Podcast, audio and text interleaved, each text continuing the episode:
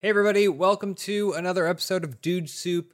Um, before we jump right in, I just want to take less than a minute to remind everyone watching how important it is to vote. Uh, there's a major election happening in the United States, at least in November. Um, so please vote. I'm just gonna I'm just gonna ask you to vote. Um, this isn't a right that we're only allowed to exercise once every few years. Elections at the local and state level happen all the time. And this entire process is something so incredibly important for you to be a part of. That means if you're an older viewer or if you're a younger viewer or anywhere in between, it really doesn't matter. Your voice should be heard. And I get it. It can feel like your voice might be insignificant. Um, but I just want to tell you that it is not. Uh, your vote is your voice, and it deserves to be heard. Um, so if you're registered to vote, vote. I'm just asking you to do that. Just please vote. If you're not registered to vote, I'm asking you to get registered and then vote. Um, and if you don't know how to get registered, go to gamers dot vote, and it is a website which will give you all the information you need on how to get registered in your area and vote in your elections, local, federal, everywhere in between. Um, and that's it. That's that's uh, that's all I'm just, it's just asking you. I ain't got no promo code for voting, unfortunately. Um, but uh, but yeah, I just want you to be a part of the process because I think it's very, very important. And uh, and yeah, that's that's all I'm asking you to do. Now, without further ado, let's get into the show. So I've already, I feel like I've already taken up enough of your time, and I don't want to waste it with an intro when there's so many games that we're going to be discussing today. Hold on. This is an intro. Just, just cut the, Nick, cut this off and just roll, roll the intro because there we go. Yeah. Am I high? I don't know. uh, it's been a week. It's been a weekend. That's I've, cool. Yeah. It's been a week, but I wasn't even here last week. That's what happens. You get, you, you get rusty. I was I was sick last week, and I wasn't yeah. even here. Um, but uh, I am hosting this week, and I'm happy to be here, happy to be back. Um, I am joined by two of my favorite guests, Adam Kovic and John Smith. Oh, happy hey. to be here. Happy to be here. Yeah, well, thank you for joining me. Um, I also want to thank uh, our R T First members who uh, might be watching or uh, chatting with us in chat. By the way, you don't need to be an R T First member to chat and chat. All you got to do is make an account, and then you can say anything nice you want to say to John Smith. He'll probably read it. He'll probably see it. Mm-hmm. Um, but we want to thank you guys for supporting long. the stream, yeah. watching the stream, um, everyone watching on R T T V. I said we get right into it, and I just want to get right into it. Today we're going to be talking about um, Gamescom. Gamescom just wrapped up, and it feels like if you're in the industry, you really understand how kind of important it is. It's probably the like it's like the biggest event. Everyone talks about E three and all those all those other things, but I feel like Gamescom is the biggest event. Um, well, yeah, Germany. By size, definitely. Yeah, yeah. It's in well, Germany, yes. But all of Europe goes there basically. Yeah, that's that's the beauty of the American thing is is America will have an event like E three. And they'll be like, well, that's it. It's the biggest of the year. That's that's mm-hmm. when all the games come out. And it's like, well, there's this little place called Germany. Mm-hmm. And it's kind of more in the center of the world than you could possibly imagine. And everyone uh, across Europe and Asia come to share their games and show things off. And it's a huge event. It's a massive event. I've had the privilege of going one time, sitting in the E A lounge, using their Wi-Fi and editing videos on a laptop. Um... True story. But uh, it's a true story. Um, but uh, but yeah, so I just wanted to, did you guys follow, were you guys following Gamescom? Were you watching? I, I kind of watched the, the Jeff Keighley uh, presentations and stuff like that, but I was just curious, were you guys following Gamescom? I was not. I did watch many of the trailers in a YouTube playlist. H- mm-hmm. How long was the event? Tell me about it. Hey, for someone, pretend I've never heard of Gamescom. What the heck is it? All right. Um, I mean, it's a multi-day event. Um, what, it's like a week? It's a week-long yeah. event mm-hmm. in Cologne, Germany, in the biggest convention hall you've ever seen in your life. Probably not this year so much. Um, oh, yeah. But the biggest uh, internet forum you've ever seen. Yeah. It did Basically. seem, though, that that this year was one of the years where they really upped their ability to do kind of like an internet, like a global presentation, like some of these other shows feel like. Mm-hmm. Um, but I mean, it's essentially it's the same as all those other conventions. Developers come with new things for games that we already he- have heard about, or they announce new games. We got a couple new game announcements. Um, yeah, so- sometimes if you don't, if they didn't make it for like E three, sometimes they'll come out, they'll be like, we'll get it at Gamescom, don't worry. Because then that's like, mm-hmm. or maybe they didn't, yeah, they, they, they didn't have room for them. And so sometimes you get some scraps, some really mm-hmm. tasty scraps. But mm-hmm. Gamescom, I feel like every year has been getting better and bigger. So uh, this this obviously was a big gut punch, but um, this one, this one felt lighter than than typical ones for some reason. I couldn't put a finger on it, but hmm, definitely. Yeah. Yeah, less ravey for sure. Uh, I, I like the rave atmosphere, the European dance club vibe. Uh, yeah, that that was sadly gone in the form of all the trailers. That Jeff Keighley just brings the room down. I'm gonna say it. What? I'm sorry. I, yeah, I disagree.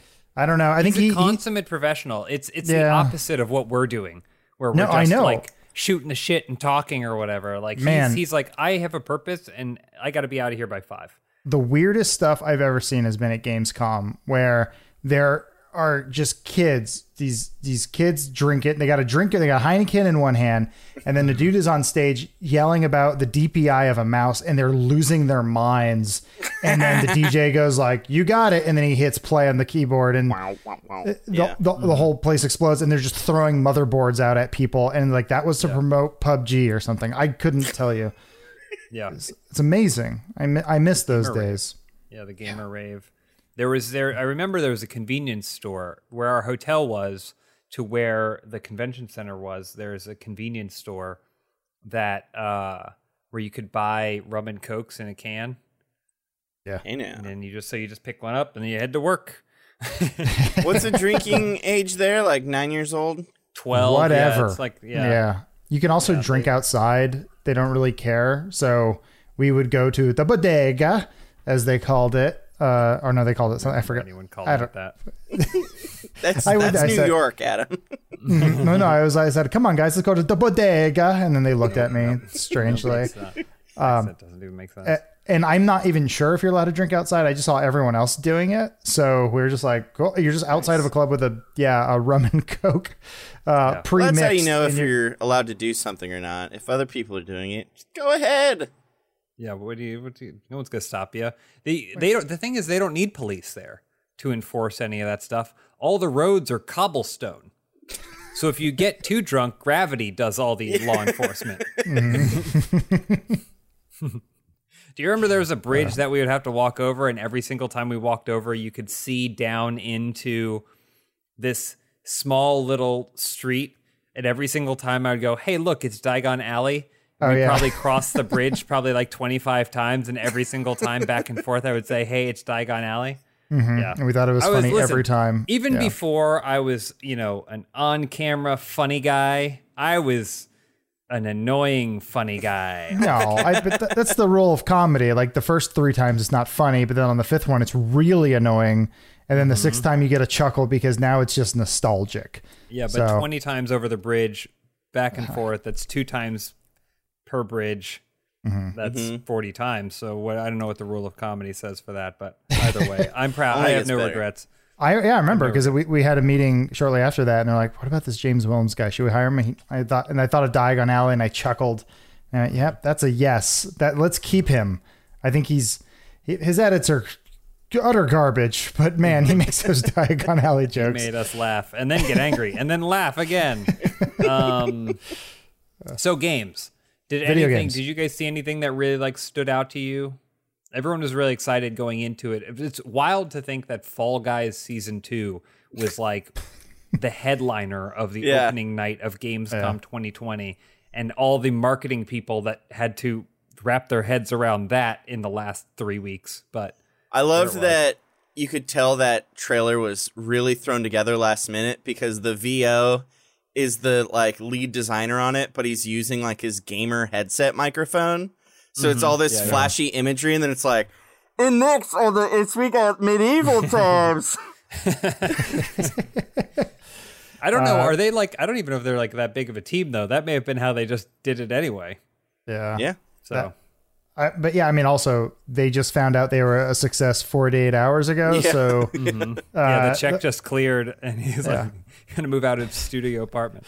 Th- this is, this seems to be the threshold with video games, right? It's like either you come out, you're never to be heard of again, or you're the biggest game in the world. Either you're, you know, your Fortnite or your Fall Guys season two, you know, mm-hmm. I, it's just, yeah. I don't know. There's, it seems to be these overnight successes. It's, it's so extreme now. It's, you're the biggest thing in the world or you're nothing. I'm, I'm glad in a world like this, uh, Apex Legends still has found an audience and, mm-hmm. you know, C O D Warzone, like there's enough battle royales for everyone, but then I guess Fall Guys scratches that itch. Right. Uh, Yeah, but John, John, you're saying you'll never play by yourself again. Which yeah, is, I played it like two or three times by myself and was like, I'm good. uh, but it is really fun to play with other people. Um, mm-hmm. But yeah, alone, you're like, who am I going to cheer for? Myself? Mm-hmm. Yeah, I still think they needed they need to integrate a like a Jackbox room code thing. If they mm-hmm. did that, I mean, it really, I guess it only really serves to benefit large streamers or whatever. But if you did like a room code thing where people could join your room code. And then I mean, that could... has to be something they're working on. Because, I mean, like you said, yeah. the, you know, they just found their success when the yeah, game yeah. launched. But mm-hmm. I'm sure seeing how many people are streaming it and how much fun people are having streaming it, they're going to prioritize mm-hmm. being able, streamers being able to uh, play with their fans, whether it's custom servers or something like that. Because mm-hmm. I mean, that was something that happened with uh, P U B G, like very quickly mm-hmm. after P U B G blew up. Um, they made the effort to introduce custom servers so that people could do that. Mm-hmm. Um, I'm guessing slash hoping that will be the case because yeah, that could be pretty. Explain fun. Something to me, John, because I'm an old man and Hit streaming me. Is still. Uh, relatively alien to me.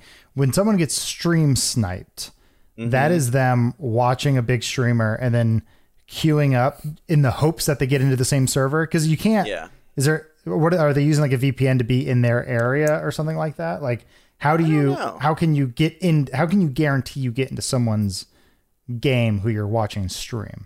Well, when how do you do it's that? Battle royales where it's like one hundred sixty to one hundred people each, your odds are much better. Um, mm-hmm. And I'm guessing that there's maybe like, it, you know, if it's a big streamer, there's maybe at least like a hundred people trying to do it. Um, okay. I don't know the science behind it because I don't do it. Yeah, you do. Adam, you accusing you know, me? Sniper. You Stroud, Stroud Stalker. That's a name, right? Yeah. Yeah. That's, Stroud, yeah. I, I stream snipe and I help. Um, oh. No, but I did oh, see cool. what, who's it? It was Forzin. Who's like one of the original Twitch streamers. Um, he his community is known for always trolling him. Like, you know, you watch a video of him playing P U B G and he'll land somewhere, and then in the sky, forty people are raining down, all like blasting techno music over their like VoIP microphones.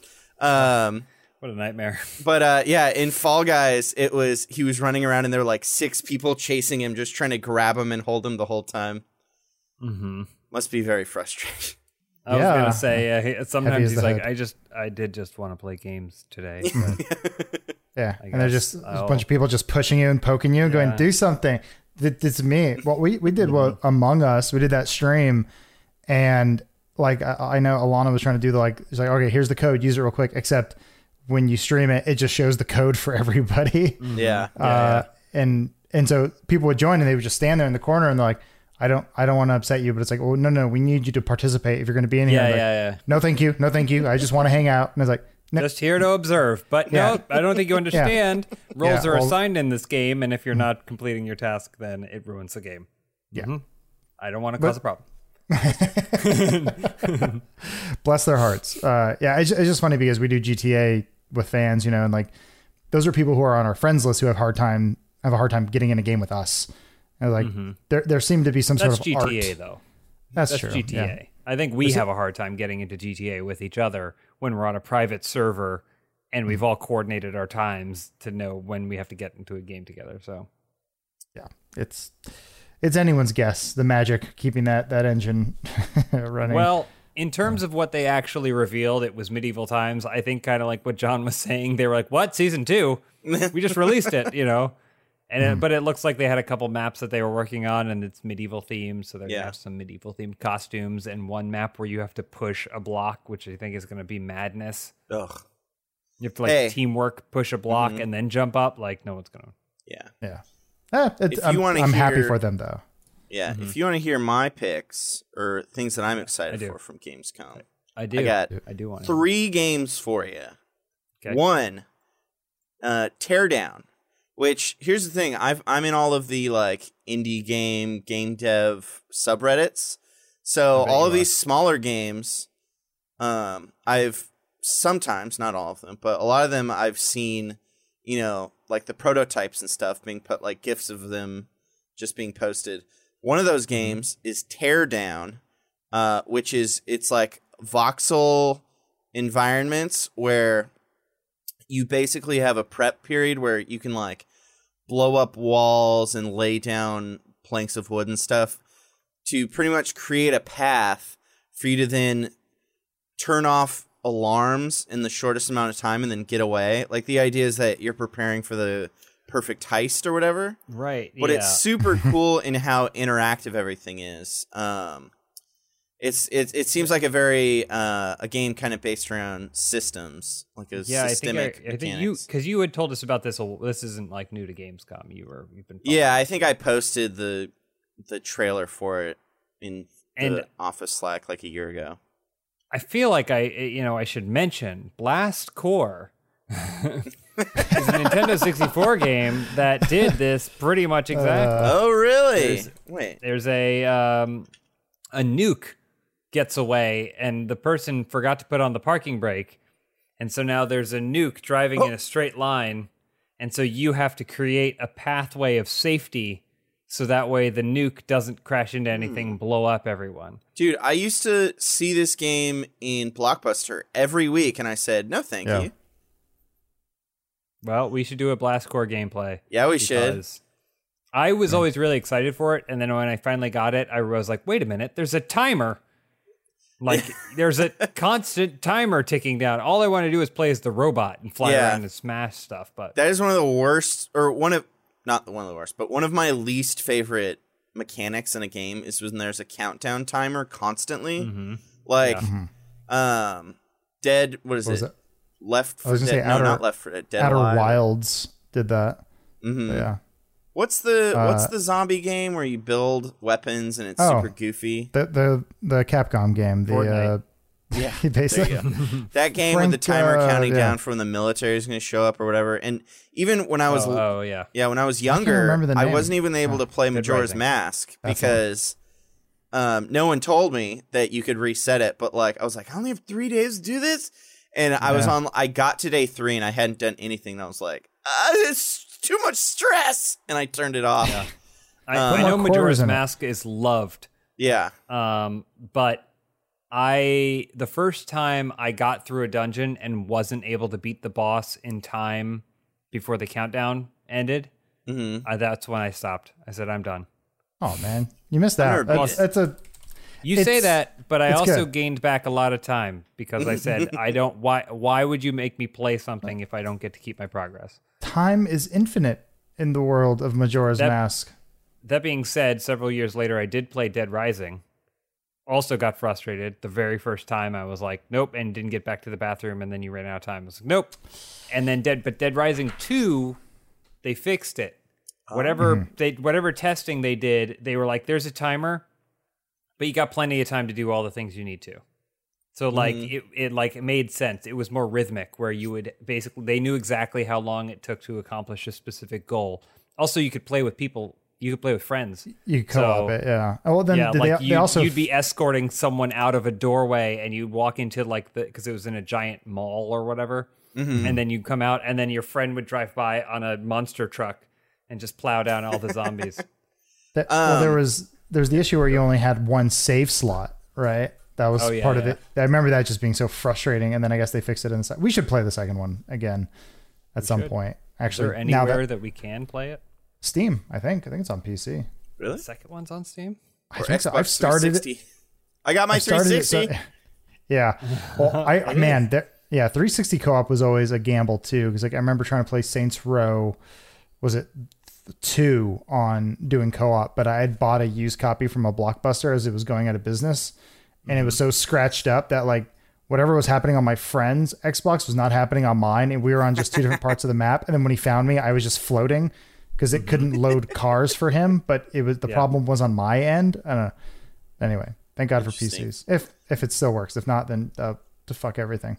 I loaded up story. Blast Corps, uh, Blast Corps, mm-hmm. Corp, Corpse. Blast Corps. Oh, Blast Corps. Uh, gameplay footage, and there's just a giant silver robot doing somersaults through buildings. So yeah, this looks yeah, great. He's got one. He's got one giant arm, right? And he smashes it. Speedruns, Blast Corps speedruns are the best thing in the world, because for you, you would have played that level and you sweat pouring down. You know that that Jordan Peele gif that goes around yeah. with him sweating. That's you playing Blast Corps. Almost desperately, and there's one tiny little block that you forgot to get away right oh, at the last minute, yeah. and the whole thing blows up, and then you watch a speedrunner do it, and he'll have finished the level before the truck even started moving.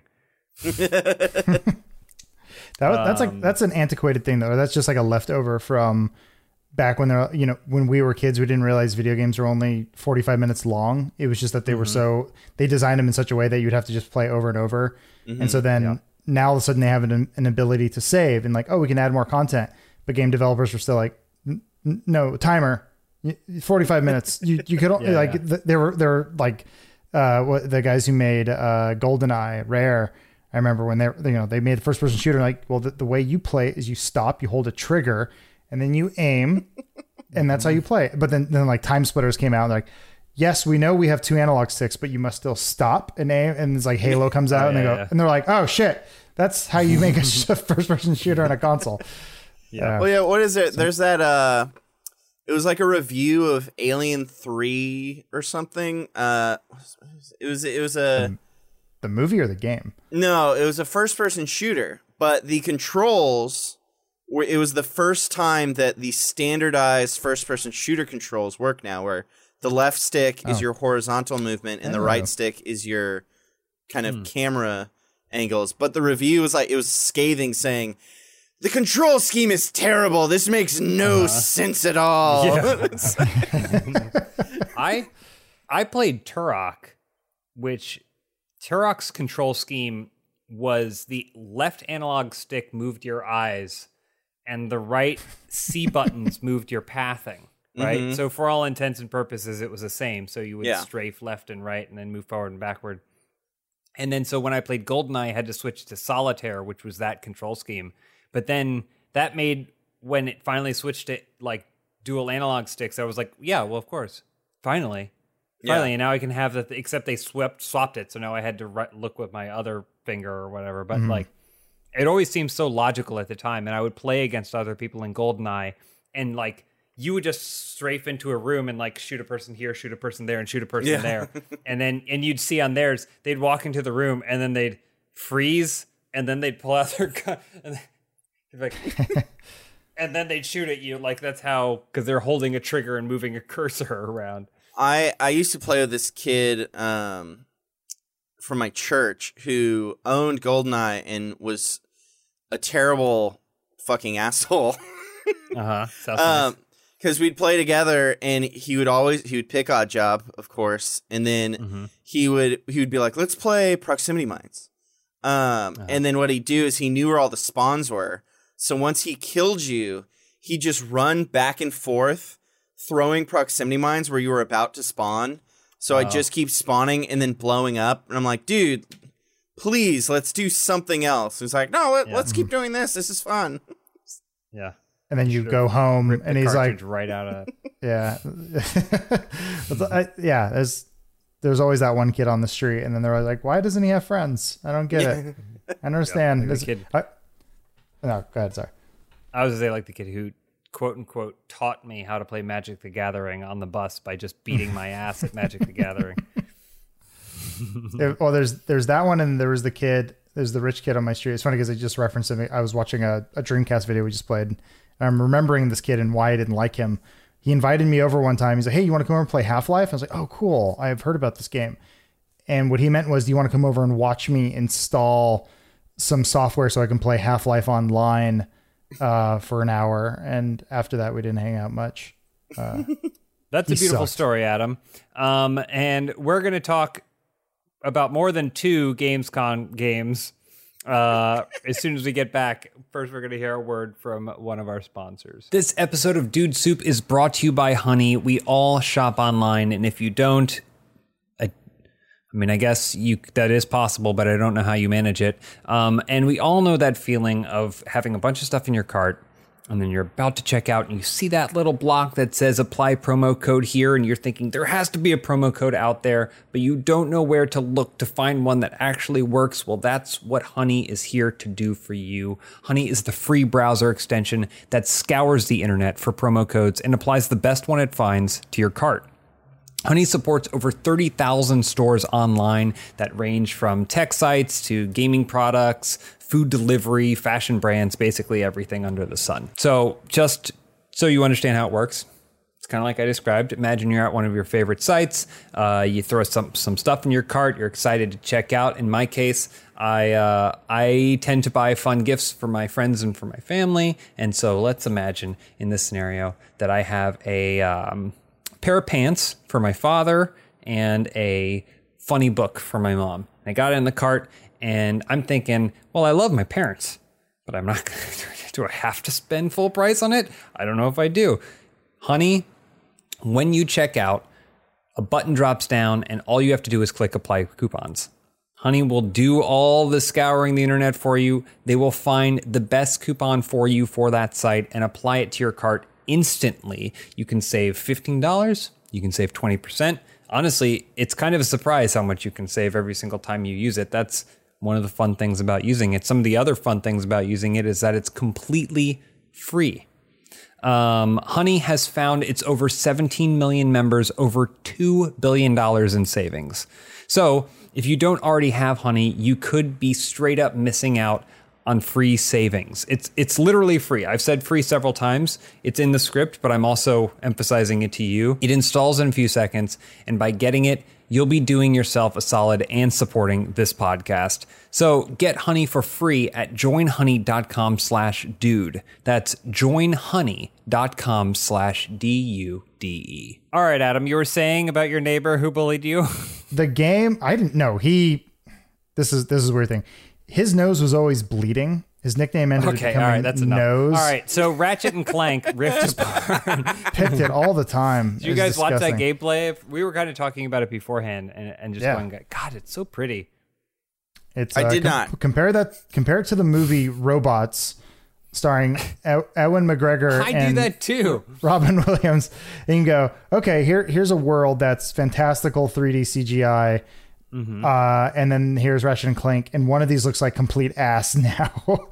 uh, but it's like th- we're we're at that point now where video games look better than, uh, you know, the the C G I movies that came out. You know, obviously uh, it's not fair because it came out yeah. ten, fifteen years ago or whatever. Yeah. But um, uh-huh. um, it's amazing that games are looking as good as Ratchet and Clank. So what you're saying is we should finally get the Robots game we were destined to have back then, I, not the I one that we were given. There was a, for sure. Yeah. yeah. But it doesn't now is when we could have a game that looks as good as the movie mm-hmm. and may also be just as funny.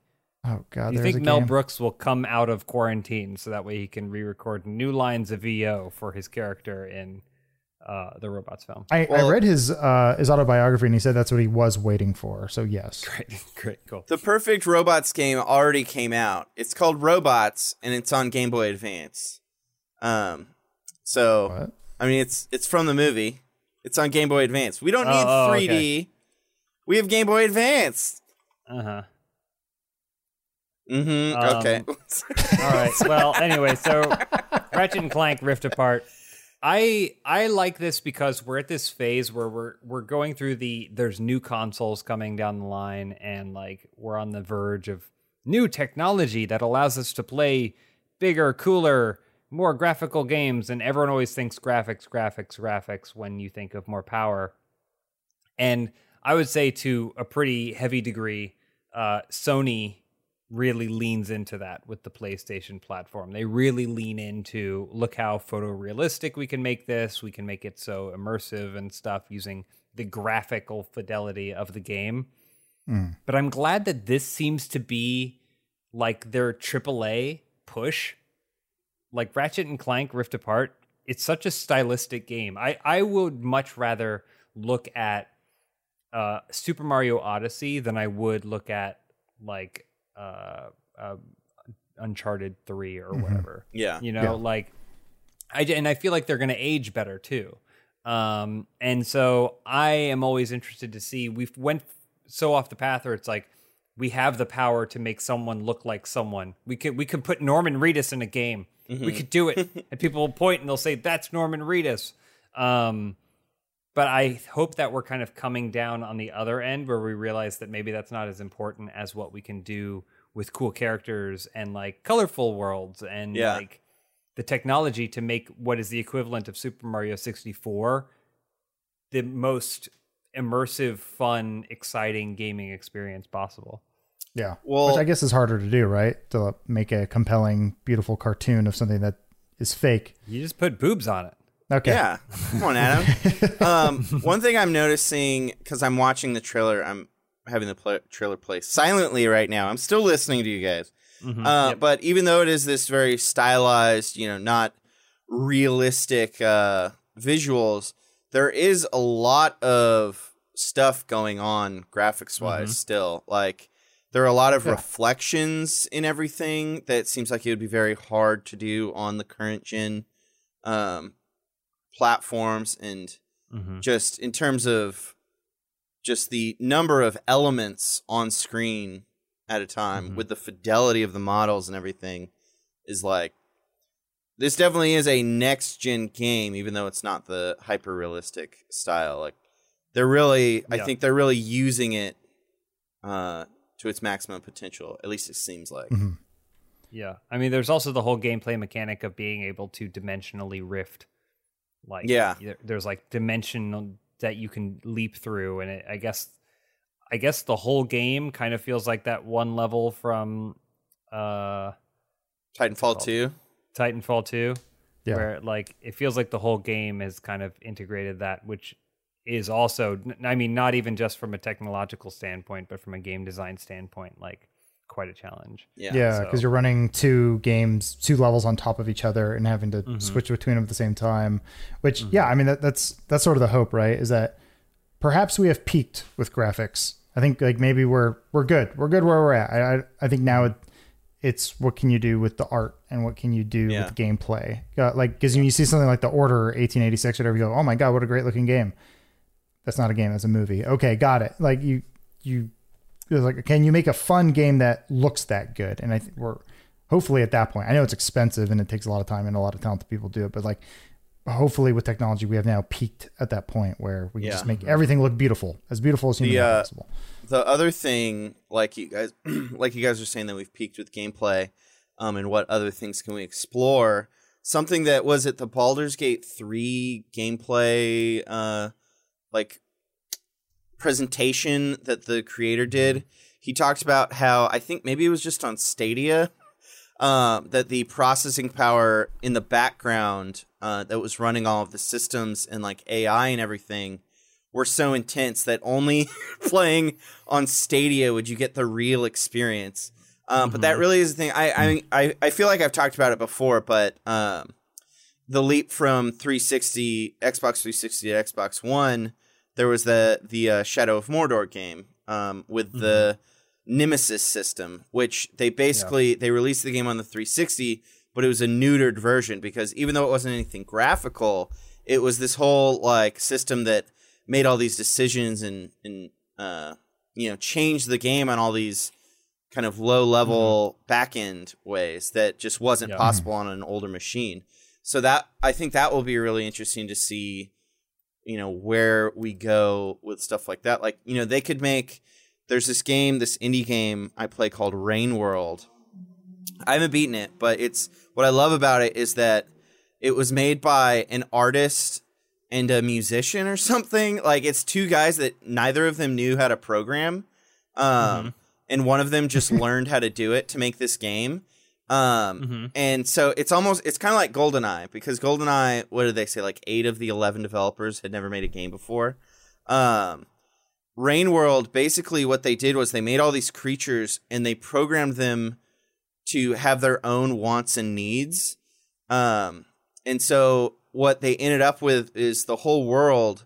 There is, um, it's a functioning and flowing ecosystem that will, that it can exist even without you.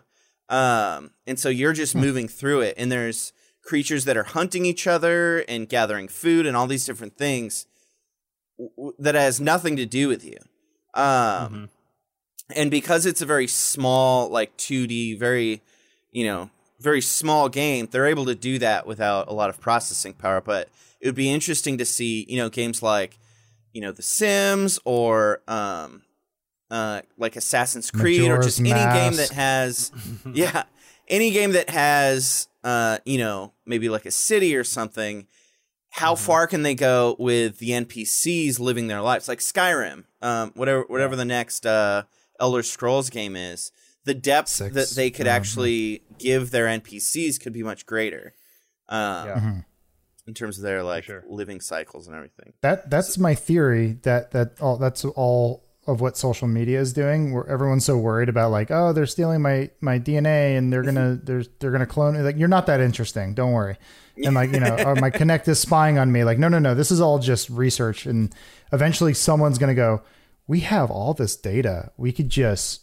We, we can have an algorithm program N P Cs, and then you just have really mundane N P Cs, but that's what makes it interesting. Mm-hmm. I could see that happening at some point in the future. I mean, we're, we're talking ten, twenty years away, maybe, I, but yeah. yeah. I just finished uh, listening to a book called The Overstory, and uh, the, the general thrust of it is about trees and how, you know, trees are this organism that we don't even truly understand, and how it influences the lives of these nine characters. Sounds cool. One of the one of the character is is this. Well, he starts as a kid, but Mile, who he becomes a game designer, and he basically creates like what you're describing is this like perpetual world. Like, it starts out as basically a text adventure, but then each iteration they add graphics, and then it becomes like a World of Warcraft, and so on and so forth. But then by the end, end of it, he's like, he's like, well, what we really need is just create something that, like, is so complex that it becomes mundane. Like everything, like it shouldn't, it shouldn't be as exciting. Like, it should be pretty boring, and you could mm-hmm. lose everything. And like, and then the blowback he gets is like, well, why would anyone want to play that? But it's like, it's more of like he understands the complexity. He's he's more interested in how complex and how far can we push things. So, mm-hmm. uh, just so you know, John, you are correct. If this book was true, uh, but uh, but yeah, so I yeah I'm I'm very interested to see, and I, I can't wait to ultimately find out how uh, speedrunners handle these types of games, because I know how much they hate R N G. Like Shemu. Yeah. Once we get A I, once we get A I constant games, they're gonna like, sorry, I can only do the speed run if I start at midnight, because I know then that's when the alligators wake up. S- similar They'll when you're talking about.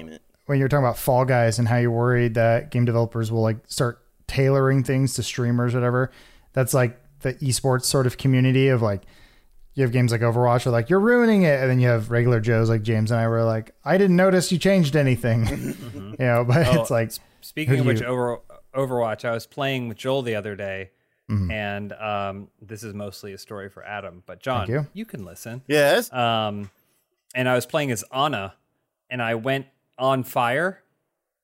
I was on fire as Ana, mm-hmm. and I had gold eliminations, gold hero damage, and gold healing. That's not we good. lost. We yeah. lost. That when you I said that, sti- I know I could. I already knew the answer. It was. Yeah. It was. Sti- I was still. I was just blown away, because I was just staring at it. I was like, Joel, do, you don't understand. I have gold damage right now. I have gold damage. Anyway. Um, I'm still, yeah, pretty mediocre at that game, but I enjoy it. Um, it, I yeah. oh, go ahead, go ahead. Go no, ahead. I was just saying you're the you're the, the you're the king of the trash people. I'm the king of yeah. the trash people. Yeah, yeah. I'm not no. good enough to make a bad team good, but no one is. No, there's no no like one person. Some people. You always see Maybe. that story of someone who's like, I don't know, I placed in bronze and now I'm in diamond. I worked my way up. I'm like, I don't understand how that happens because you, I cannot, I can play to the utter best of my ability, and Overwatch can set my character icon on fire and tell me that I'm just doing just an incredible job, and then we lose really hard. I like, think I you, I think you make friends with some Overwatch League dudes who are fans yeah. of yours, and they could be the worst team in the league, and they would they would carry you to. I remember when we, we had those guys, and when they were Cloud nine, um, Kai Kai I think was his name. He was the guy who came in, and he was like their coach at the time, and he just got on my account, which I was like, you know, I worked pretty hard to get to Diamond, and he went in as like Soldier and was just wrecking people, yeah. and he was like, this is fun. How he's like, this is fun. How terrible everybody is. And it's like, uh oh. Cool. Yeah. Good to yeah. But um, it's just a different level. I don't know. So yes. Uh, I, I go to Korea. I, I want to mention one game real quick before we go to another ad read. Um, The Walking Dead Bridge Constructor. There, I've mentioned it. What? And now let's go to that ad read. This episode of Dude Soup is brought to you by Stitch Fix. I want you to close your eyes for just a second, and I want you to imagine a clothing store where you walk in and everything you pull off the rack fits you perfectly. All right, open your eyes. The store actually does exist, okay? And it includes everything from shoes, socks, pants, shirts, everything that makes up your style. And that store is Stitch Fix. Stitch Fix is a personal styling company that makes getting the clothes you love effortless. It's a completely different way to shop that's all about you. Every single time. If you want to get started, just go to stitchfix.com slash dude soup, set up your profile, and they'll deliver great looks personalized just for you. That's the coolest thing about Stitch Fix, is that you will have a personal stylist who, based off your interests and the things you like, will find the clothes that fit you and that match your style. Uh, you pay a twenty dollars styling fee for each fix, but that fee is credited towards anything you keep. That means if you buy something from your fix that's twenty-one dollars, you're not going to pay for the styling fee. It's included. Schedule at any time. There's no subscription required. Plus, shipping, returns, and exchanges are easy and free. Stitch Fix does all the hard work for you, making great style effortless for everybody, including men, women, and kids. And you know how much I hate to be outdressed by children. If you hate to be outdressed by children, get started today at stitchfix.com slash dude soup, and you'll get twenty-five percent off when you keep everything in your fix. That's stitchfix.com slash dude soup for twenty-five percent off when you keep everything in your fix. Stitchfix.com slash dude soup. And we're back. Um, yeah, any any other? I mean, we barely, I mean, there's so many games. Star Wars Squadron, Lego mm-hmm. Star Wars, the Skywalker st- saga. Um, well, I have this playlist. There's one hundred one trailers in the playlist. Yeah, C O D, so. Black Ops Cold War. Are we excited for to play as Ronald Reagan finally in a good year? uh, um, Ghost Runner is the, the oh, one yeah. I think I'm I, I'm still looking forward to the most. It's funny. I, I was out uh, camping this weekend, so I missed a lot of this stuff. So anytime I had an internet connection, I was just sort of like catching up on the day or anything like that, just to be up on it. Um, and just reading the comments, and it's like some of the ga- games like Ghost Runner, I'm like, I'm so into this. This is a perfect game. I love the demo. I want more of this. And just seeing people be like, this video bored me. Not for me. And I'm just like, whatever, dude. This this is so up What's my wrong alley. With you? I don't know. I mean, I I guess maybe I had some perspective where I'm like, I'm in the woods. Uh, I if I if I run out of water, I might die. Uh, this game looks amazing. Uh, but I know I, I couldn't imagine anyone seeing that and going, eh, eh yeah. it looks okay. It's not for everyone. It, I get I it. Could sit, I could theoretically see people being like, it looks too, like it's it's for too serious a gamer. I could oh, see that, but maybe. To me, that's not a negative attribute. That just means that it's not something for you. I, like I would the, never be like, I, time to leave a negative comment. This looks the, bad. Like the no. complaint I saw was like, was like oh, the, well, the gameplay loop looks boring, or like, oh, it looks too repetitive. Like, oh, I mean, really, all all games have that problem. It's just how good are they at hiding it? And from my guess from Ghost Runner is, you unlock those powers as you move on, because like in the demo we played, there was no block ability, right? And that seems to be something that you get later. You could because you could just you dodge, could slap. The, you could cut down bullets.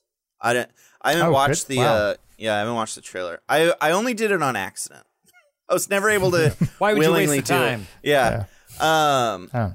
But uh, So, yeah, like you said, Adam, most games do have a kind of, once you boil it down to the game loop, it's not that great. But I think what really matters more is how satisfying are the core is the core gameplay. Um, and that's something that in the game dev community, there's two terms for it, is the juice and game feel. Um, nice. I don't know why the, the juice came from, but it's like how much juice it got. Um, it's like a it's a fruit. Yeah. Right? So there's uh, a pulp. Yeah, you can squeeze it. It's a reference to um, O J. Yeah. yeah. Mm. Um, but yeah, it's game feel, which is like how satisfying is just the basic movement and combat, like with everything stripped away, like what you have to do in the game, objectives and everything. Just moving around and doing what you do in the game, how satisfying it. Like like Mario sixty-four, um, the developer mm-hmm. said that they spent like two or three months just programming the jumping around before they started anything else in the game mm-hmm. development, because they wanted to get that down and make yeah. sure that it was fun to move around before anything else. So that's what I think of when I think of Ghost Runner, is that you have the dash, you have the, you know, the wall run and every and the grappling hook, and those are just so fun to do. Um, mm-hmm. I was all, I've also been playing Hollow Knight recently, and once I unlocked the dash and the wall jump, because, you know, I, like in the beginning you just kind of run around and jump and you mm-hmm. can't really do anything, but once I unlocked those two and I was just bouncing around and dashing stuff, I was like, oh yeah, I remember why I freaking love this game. Um, mm, yeah. So it was once I hit that point and like my mobility reached like another tier that I was like, this game is so, so wonderful and yeah. so great. I It's just, it's, it's like at this point though, after playing games for thirty plus years, it's like you, you see that pattern, you see that rhythm, and the best games. It, it's, it's funny, like when uh, the, the last Star Wars game came out, the, uh, Jedi Fallen Order, and when they were saying like, you know, it's like a Metroidvania and you unlock powers, you like you're just explaining a video game. Um, but in, instead of just saying we'll just give people the bare minimum, it's like, no, they actually put work into it and they made something that people wanted to play. It, it just like, it wasn't revolutionary. It was just like, this is this is what it looks like when you give a shit, or mm-hmm. you you have enough of a vision of a game that you can design an actual video game around it. So mm-hmm. um, with that said, Ghost Runner will be my game of the year. You can't oh, change wow. my mind. Okay. That's it. If it comes out I'm this done. year. Yeah. yeah oh, fingers crossed. I, I applied for the beta. I don't, uh, I, I took a screenshot of it. I sent it to you guys where they said, uh, what makes you interested most yeah. in this opportunity? My reply was, game looks dope, comma, yo. So maybe, I don't know if that the those, I assume European developers are going to look at that and go like, we do not have a sense of humor. We don't, we don't get. Who is yo? Yo, get in here.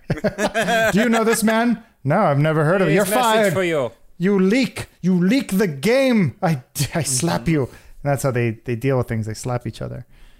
I love your Um, heart. Any, any other last, st- it's interesting. Cause like, you know, they showed that you could, there's Tell Me Why was like, at Gamescom, but mm-hmm. at least I already finished the first episode. Mm. The, well, I do like that yeah. we live in that age of things where things can show be shown off at Gamescom. See me wink? Yeah, we oh, see I you winking. Cro- I was cropped out. Let me. She's at least okay. trying to get in the shot there. Uh-huh. Yeah, she's winking. I, I spun. I was. Really she jumped cool. on that real really quick. Cool for the audio mm-hmm. listeners. I, I did a turn. Well, at a squish. Mm-hmm. Winked. I also I've. Uh, speaking of Elise, I've been I've been using Sherlock g- release games of knowing what time of year it is, so that's uh-huh. been good. I know it's been six months because they announced a new Sherlock, so yep, they just pumped Sherlock those out. Coming. Yeah, mm-hmm. it's a prequel. We'll play it. He's a baby now. Someone took my diaper. It was uh-huh. Moriarty. One other honorable uh, mention I have. Uh, yeah, it, we were talking about game feel. Um, mm-hmm. Midnight Fight Express. Uh, That's awesome. It's all it is is just a game where you punch people, but love it. The core, just the just the basic gameplay and fighting and stuff, just looks so satisfying it, that I think it looks it's like Crossy really Road. It has like a Crossy yeah. Road style to it, that like that isometric, top down kind of weird look, but it, it it's just it's just a bunch of weird. Almost like Hotline Miami characters beating each other up. Yeah. It looks mm-hmm. awesome. Yeah. Good pick, John. You win. It makes me think of a Jackie Chan game or something, because you can like pick mm. up a chair and use it pick up a stool or a ladder.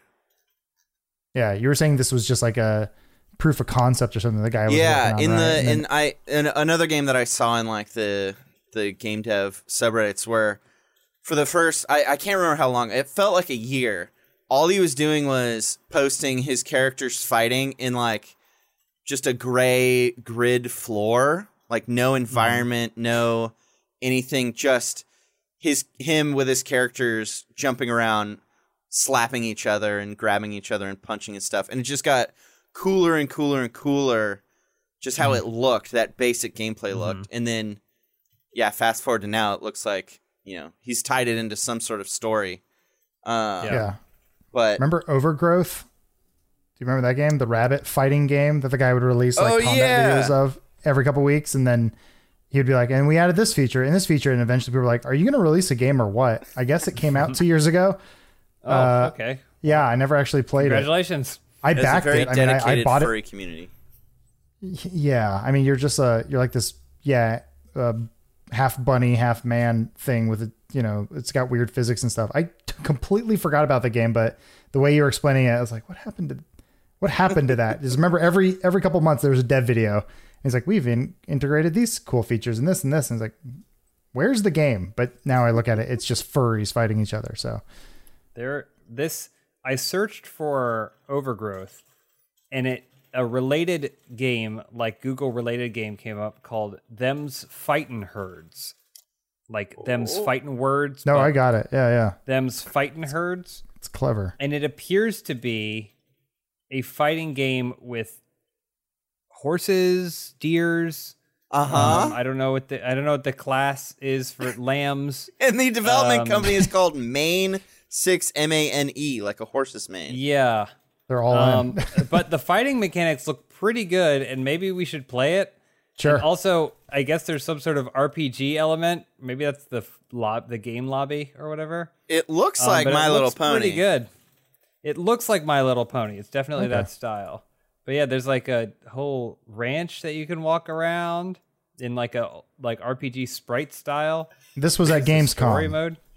No, this is out. It came out in April.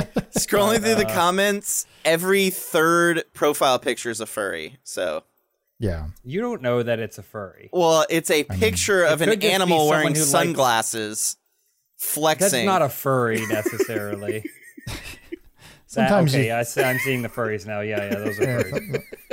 we, we always talk about Flutter this. Where, vibes. Yeah, that's furries. Well, it's always Sparkle the Star. What came first. the the game, the the movie name or the movie idea. And that's one of those things where they're like, I have a great, I have a great idea for a game. I'm like, what is it? And they just have the name and they go, the, the rest will work. Don't worry. I'll figure it out. Yeah. Well, we're going to play it after this. So stay tuned yeah, well, for that. Um, uh, yeah. Little Nightmares two. I wanted to shout out. Um, I'm excited for that. I don't know. There's just so much. They dump so much. And then there's games that are they're there that are cut, like we said, Tell Me Why. Avengers comes out this week. Uh, are we going to play Avengers? Man, good luck, right? I heard it's just been, it's a busted mess. I heard Alana tried but, to play so, and it melted her computer. Yeah. What? It's, it's, like her it's computer, like she literally had to stop playing because her computer was making crazy noises while she was trying to run it. Ant-Man uh, is in there. Yeah, and then yeah, the She-Hulk, and I think, virus. Shows up something. I don't know. I mean, yeah, I, I, I think we should play it just because it's Avengers, but I mm-hmm. I, I, I have I think it's going to be my, next, low... my game. It's no, going to be my next game. Yep, no, that's why I'm doing it. I have such I'm low committed. hopes. Everything I've heard is just like, it's not optimized. Or, and what's like, what's the rush? There's no Avengers movie coming out. There's no Black Widow movie coming out. It's like, we got to get it out for Mulan. What sense it's does that make? Univer- it's a different universe. Okay, I know, but but they're still banking on people not knowing that. Like they, they I, put it's it, my new th- game, Adam. This is it's my it, new game. I don't I'm telling you. Believe you. Wait, are you like saying that they're trying to me. do an Asylum Pictures with their own property? Yeah, it, with look, their own property. They, they, They they have it on, I've seen it on billboards around town where they're angled in such a way that if you're driving and you kind of look, mm-hmm. you think you saw Chris Evans, but you're yeah. not really, it's like, oh, Avengers, it, like they're making it look like a movie poster. Yeah. That I'm telling you, it, it, this is for the person who buys starring Madden. Hobart, yeah. Starring Hobart Downer Senior So when you're driving by at sixty miles an hour, yeah. you just look real quick, you think it yeah. says, you know. Oh, like, oh, Scarlett Johansson. Like, do you mean Johansson? No. This well, is... it's the same name, so I don't know that that's. Yeah, but no, it has the umlaut. So it's oh, oh, I see.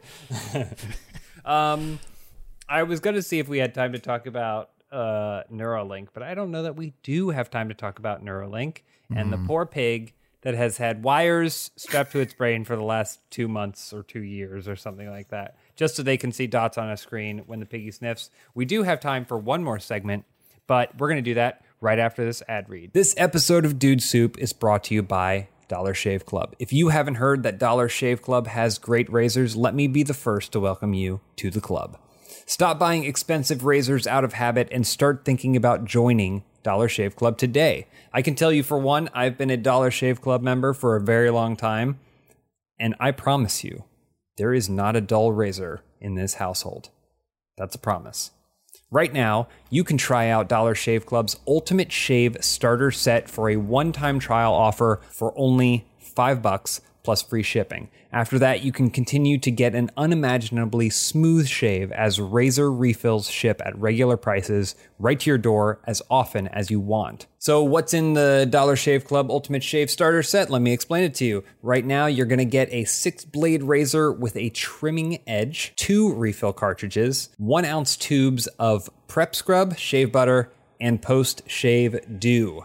Okay, let me just tell you, people don't understand how complex shaving can be. Then, in fact, sometimes they look to people with beards for information on it. Let me tell you, as someone who often doesn't have a beard and generally has no facial hair at all, except when I'm being really lazy, that shave butter is key, okay? The shave butter from Dollar Shave Club is a gentle, translucent shave aid that softens whiskers, helps fight razor bumps, and leaves your skin feeling unimaginably smooth.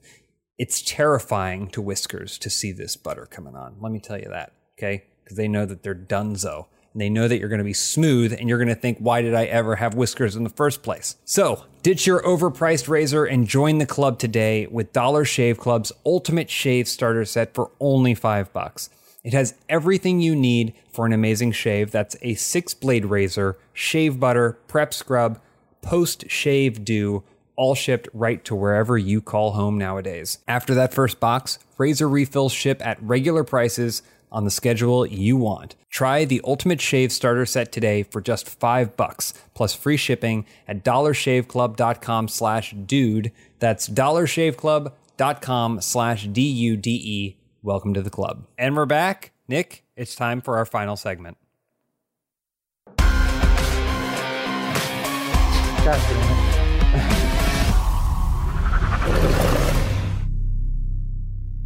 Nice.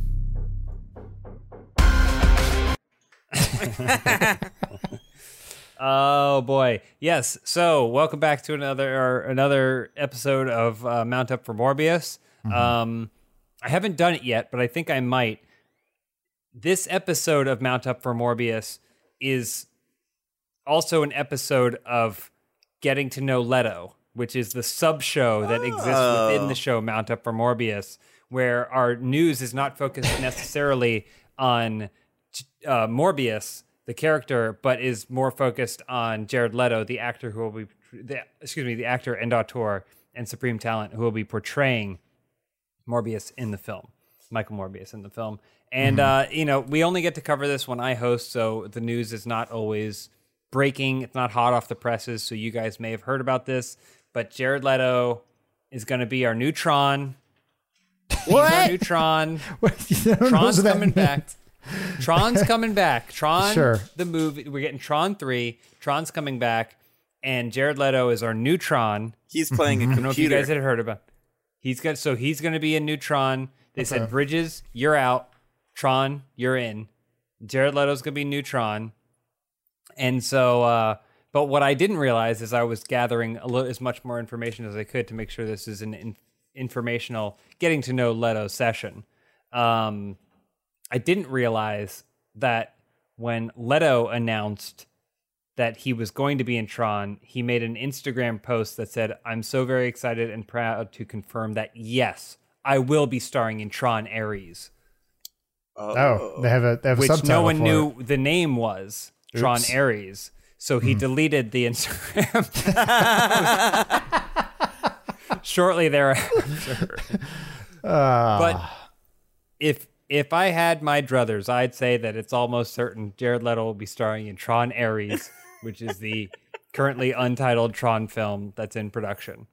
So is that a sign? Because new Tron was that, or the last one, Tron Legacy, was it was all clean and nice. And since Jared Leto's kind of a greasy bad boy, does that mean, like, instead of Daft Punk, who is, you know, known for their, like, kind of clean aesthetic, you get someone grimy, like like Carpenter Brood Grimes? Or something? Oh, oh, oh. yeah. No, Grimes is she got she got picked up by Cyberpunk.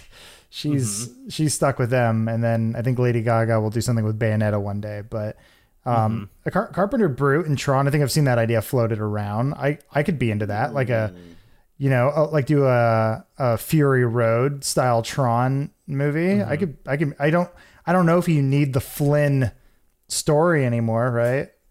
Well, it's like Sky. Imagine if we got to the point where Tron was able to pull itself away from the Flynn story in less films than it took Star Wars to get away from Skywalker. Good luck. What? I There's also, go to a different computer, right? I guess, yeah. but it th- th- this is they, they keep making sequels to movies that don't do well because there's How no dare other you. Well, there's no other I P. No, I'm a Tron Legacy apologist. I love that movie. I rewatch it every once in a while. I'm actually I, I was I was happy it got made. I was so happy. I think for that what movie. We're seeing are studios changing their tune on what what what well is because of the I P issue, because they so mm-hmm. desperately don't want to have to come up with a new idea. They'd rather bank on something people already know, that when Tron Legacy comes out and it only makes four hundred million dollars, I don't know how much it made, but I imagine it yeah. was probably a fair amount. And it's deemed a failure because it didn't make a billion dollars. Now yeah. we're going back around and they're going, well, four hundred million dollars ain't bad. Mm. Well, Do the, more of those Trons. Well, well they go, it's wow. got a roller coaster. It's got, uh, the, you know, it's streaming well on Disney Plus. People apparently yeah. like it. Idiots, I know. But we did mm-hmm. set up this, you know, Sark story, Son of Sark storyline with, uh, what's his name? Scarecrow. He's in it. Oh, no one Cillian remembers. Murphy. Yeah, yeah. Killian. Yeah, yeah. Uh, but yeah, Killian. He's there for sorry, half of it. Killian. I, I don't know. I'm like, there's. There's enough there that I'm, I'm sure, yeah, when they, they go to their book, they go, well, we got this original idea where a girl befriends a dinosaur. But Tron, it's, it's made, it's done. I don't know, like, let's just, yeah, Jared Leto goes in a computer. They just, they type it into the, the Excel spreadsheet and it it, yeah. it spits out six hundred million dollars with like, like we can write it off as a loss. Yeah. Yeah, we'll make one of let's make one of those things. Put them in the McDonald's. We'll get one of these flying around, you know? It's called an Energizer or something, a replicator. Oh, you don't even know. What were you going to say, I, John? Oh, that uh, you were right on the money. Tron Legacy worldwide profits was four hundred million dollars in sixty-two thousand. So that's so much money. Yeah. And it's still probably considered a failure. Yeah. No, it absolutely um, is. The, the story goes, like, some Disney executive went to uh, Shanghai and went on the Tron ride and went, maybe, maybe, maybe we, we talk about doing another movie. It's like, because of a roller coaster? What the? Come on. It was fun. Yeah. I'm into it. I Plus want more. Jared's in. Plus Jared said he's down. And That's he played one... kind of a Tron in the Blade Runner thing that yeah. also didn't make a ton of money, but was still hugely successful. I loved That's it. I love that. I love we're getting a, I love that where they're like, Dune was a commercial flop. Let's make it again. All right, cool. Keep People trying. People know it. Yeah, it's People fine. know it. You go into a you go into an Amazon bookstore. You're gonna see, you're gonna see that Dune book there. No one buys it, but you're gonna see it. It's, it's, it's hugely popular with the kids. You know what they should do? Oh, well. Well, go ahead. Is they should recreate uh, someone, maybe uh, that guy from that seventies show. Um, you know who I'm talking about? He recut yeah, Star the Wars. Dad, the dad oh, from yeah, yeah. RoboCop. Yeah, the dad, Red. Um, because Jodorowsky, is that how you say his name? However you say his name. That's fine. Dune, That's he fine. had that like uh, shot Bible that was basically the whole mm-hmm. entire film storyboarded out, and yeah, mm-hmm. all that basically got spread around Hollywood, and all of those visuals were used in films for the next twenty years. Like, there's a bunch yeah. of shots in Star Wars and, um, you know, other, yeah, like, like all, all the yeah, Ridley Scott movies. Yeah, all these well, movies had, where they use those Geiger shots like exactly. It, right? Someone should make mm-hmm. a huge cut that's that is the movie, but Go using all shot. of the shots. Mm-hmm. Idea. Oh. Topher Grace, get idea. in here. Topher, we're calling you, Topher. I remembered your I, name well, finally. That's him. He played Red. I don't listen. I don't know what Topher, I don't know if Topher has time for it, but I know that Jared won't have time for it because he's going to be busy filming Tron Ares. I mean, I don't delete, know. Delete this episode. Get rid of it. Um, oh God. Yeah, he lives in a he lives in a dream world, and I envy it every single time he pops his head out like the groundhog and goes like, they go, "What do you think, Jared? Is it going to be six more weeks of winter?" And he goes, "What is winter really?" And everyone goes, mm-hmm. and, then, and then moves on with their life. And then the kid from um, Big Daddy calls him out on Twitter. But that's yeah. for another but time. With Morbius delayed for over a year, this is what we get. People finding the work however they can, including me. Roll that outro, which is the same as the intro.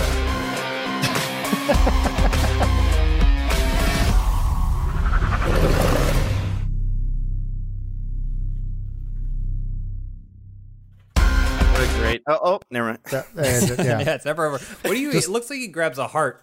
It looks like he snatches a heart. Sure. When he does this, it looks like he rips a heart out of someone's chest. Ooh. Um, I'm sure it's important to the, the plot. We're gonna live in a world where Michael Keaton is not only in the Marvel universe as uh as Vulture slash Morbius well, guy. Yeah. um, I think he is Vulture but, and Morbius. Yeah, he's Vulture and Morbius. Uh-huh. But he's also going to be Batman in Flash. Mm-hmm. What a world! What a and time Beetlejuice. To be you and know, you can say as much you want to about twenty twenty stinking, and I would agree. But you're going to have. We're at some point we're going to get out of this, and we have yeah. Michael Keaton in both the D C E U and the M C U slash Sony U at the mm-hmm. same time. Yeah, and whatever Pacific Heights universe took it, place in. Well, that's our show. um, that's our show. Uh, a couple quick shout outs. Thank you for thank you for watching. Thank you for listening. Thank you to our first members for supporting us, um, and to everyone watching in uh, R T T V chat. Um, if you ever want to come and join the chat, just make a account. Simple as that, and then you can chat down there. Um, I also want to shout out our Friday stream block. Funhouse used to have a couple streams cherry-picked here and there along the week, but now we have consolidated all of that creative effort into a Friday fun day, whatever you want to call it, stream block. It's three hours of games. John had fun M C stuff going oh, on. Yeah. Hanging out and talking to chat a couple weeks ago. Um, we're really actually putting a lot of effort into figuring out creative ways to do live streaming content. And mm-hmm. also some of it is going to be us recording our usual content as well. So you kind of get a behind the scenes look, but through the lens of it's supposed to be very fun. Like if you go to watch a game show get taped, it's still going to be a good game show. Mm-hmm. But you also get to clap and maybe they'll pick your number and you're going to be in the show. You yeah. probably won't be in a funhouse. It's like when Drew Carey says all that racist stuff, they cut it out, but you might catch it live. I think Drew Carey is, by all accounts, a pretty nice guy. Oh, yeah, I know. But he's like Tourette's on set. It's crazy. Yeah. Yeah. I might be thinking of someone else. Maybe Ellen. I think you are. Colin Mockery. Um, That's Colin Mockery is a big racist for sure.